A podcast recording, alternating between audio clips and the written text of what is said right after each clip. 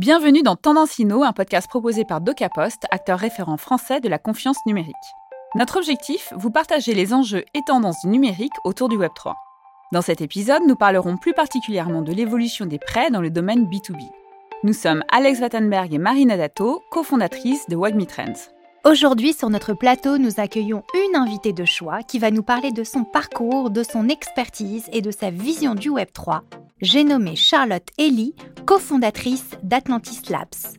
Pour nous accompagner, Olivier Senot, directeur de l'innovation chez DocaPost, qui nous éclairera plus concrètement sur ce sujet et les enjeux associés. Nous espérons que cet épisode vous offrira de précieux enseignements et de nouvelles perspectives. Sans plus attendre, mettez vos écouteurs et plongeons ensemble dans cette nouvelle exploration. Olivier, c'est à toi. Charlotte, tu viens de la finance londonienne avec une expérience du monde du compte, ce qui, même dans un monde traditionnel, j'entends hors Web 3, semble déjà obscur à 90% de la population. Et sans doute poussé par l'aventure, tu entends mettre à profit ton savoir et ton expérience pour le transposer dans la DeFi. En imaginant un protocole de prêt financier aux entreprises mêlant crypto, scoring et fiat. Charlotte, il va falloir être pédagogue. À toi de relever ce challenge. Bonjour Charlotte. Bonjour à tous, ravi d'être là. Charlotte, première question, peux-tu s'il te plaît nous expliquer ce qu'est le protocole Atlantis Lab? Oui, bien sûr, avec plaisir. Alors, on, est d'abord parti du constat que le marché du crédit aux entreprises est un marché qui est très opaque, qui est fermé et parfois peu liquide, et qu'il était nécessaire de faire évoluer. On a donc décidé de fonder Atlantis Labs en 2021 avec mes deux associés pour répondre à ce besoin et rendre ce marché plus transparent et accessible. On est désormais une équipe de 14 personnes et on travaille au développement d'Atlantis, qui est un protocole de crédit décentralisé destiné aux institutionnels sur la blockchain Polygon. Plus précisément, Atlantis donne accès à des entreprises à des lignes de crédit renouvelables qui sont financées en cryptoactifs via la création de pools de liquidités. On s'adresse principalement à des fintechs du monde réel. Ces entreprises sont soumises à une évaluation de crédit qui est faite par une agence de notation externe à notre entreprise et elles doivent rentrer dans un cadre juridique assez précis. Une fois ces étapes passées, on leur donne accès à une pool de liquidités dédiée on-chain. Ces entreprises ont ainsi accès à d'autres sources de financement en toute transparence car tout est géré on-chain.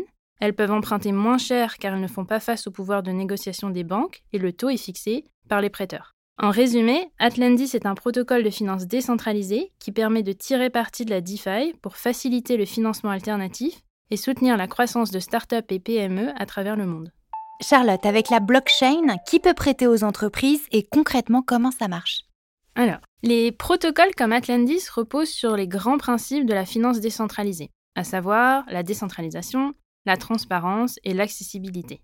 Par transparence et décentralisation, j'entends qu'il n'y a pas de tiers de confiance, il n'y a pas d'intermédiaire et les utilisateurs restent maîtres de leurs fonds à tout moment. Toutes les opérations sont prévisibles et automatisées via du code qui tourne sur la blockchain. Par accessibilité, j'entends que les protocoles DeFi sont ouverts à tous. Il n'est pas nécessaire d'être une banque ou un fonds institutionnel pour être en mesure de prêter aux entreprises.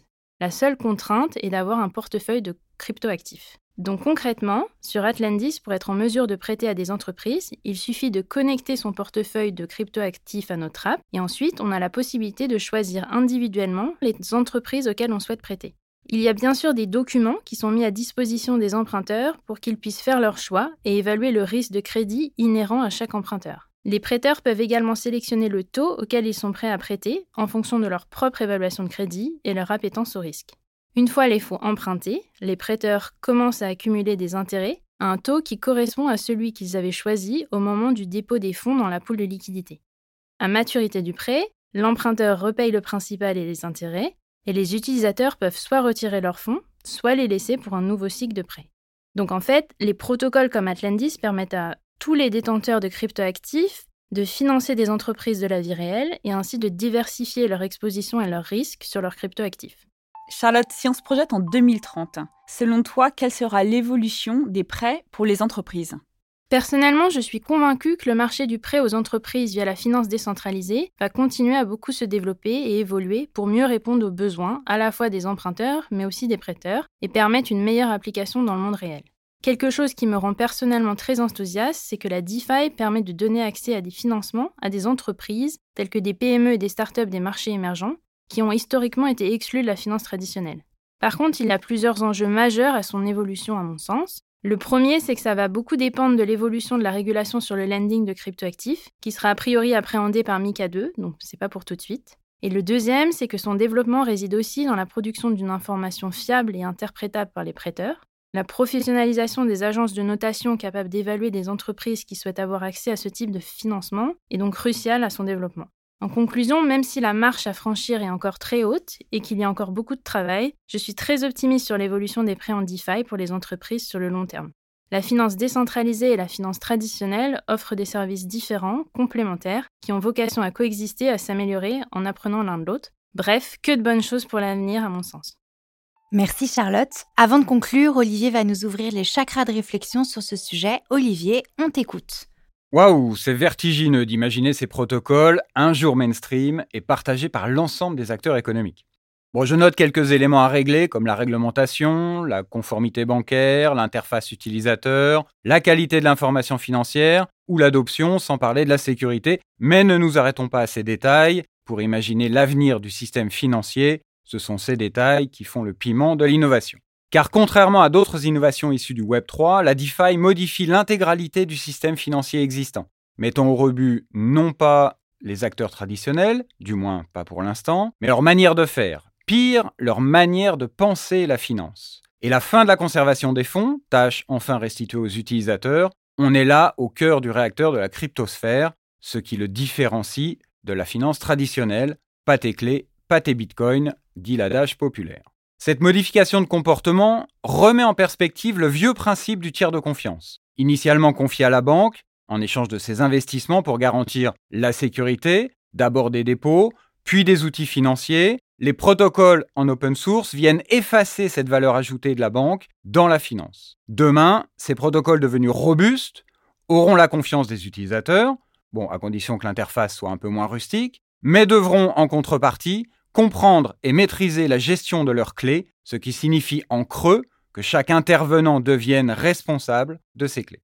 Point dur sociologique que de responsabiliser un individu, même au sein d'une société dépossédée du fameux bouton mot de passe perdu pour être caricatural. Et point crucial pour l'adoption massive de la DeFi. Alors demain, tous responsables grâce à la DeFi, vous avez 4 heures. Et voilà, cet épisode touche à sa fin. Nous espérons que cet échange vous aura apporté de nouvelles connaissances sur l'évolution des prêts dans le domaine B2B, ainsi que de nouvelles perspectives de compréhension. Nous remercions chaleureusement Charlotte Elie ainsi qu'Olivier Senot pour leur participation et leur expertise, et nous espérons que vous avez apprécié cette discussion aussi passionnante qu'enrichissante. N'oubliez pas de nous suivre sur les réseaux sociaux de DocaPost et de WACME Trends pour être informé des prochains épisodes. Tendance Inno, c'est fini pour aujourd'hui, mais n'hésitez pas à nous envoyer vos commentaires et bien sûr à partager cet épisode s'il vous a plu. Nous serons ravis de vous lire et de vous répondre. Merci de nous avoir écoutés et à très bientôt pour un prochain épisode avec un leader du Web3. Retrouvez cet épisode sur le site de DocaPost ainsi que sur toutes les plateformes de podcast.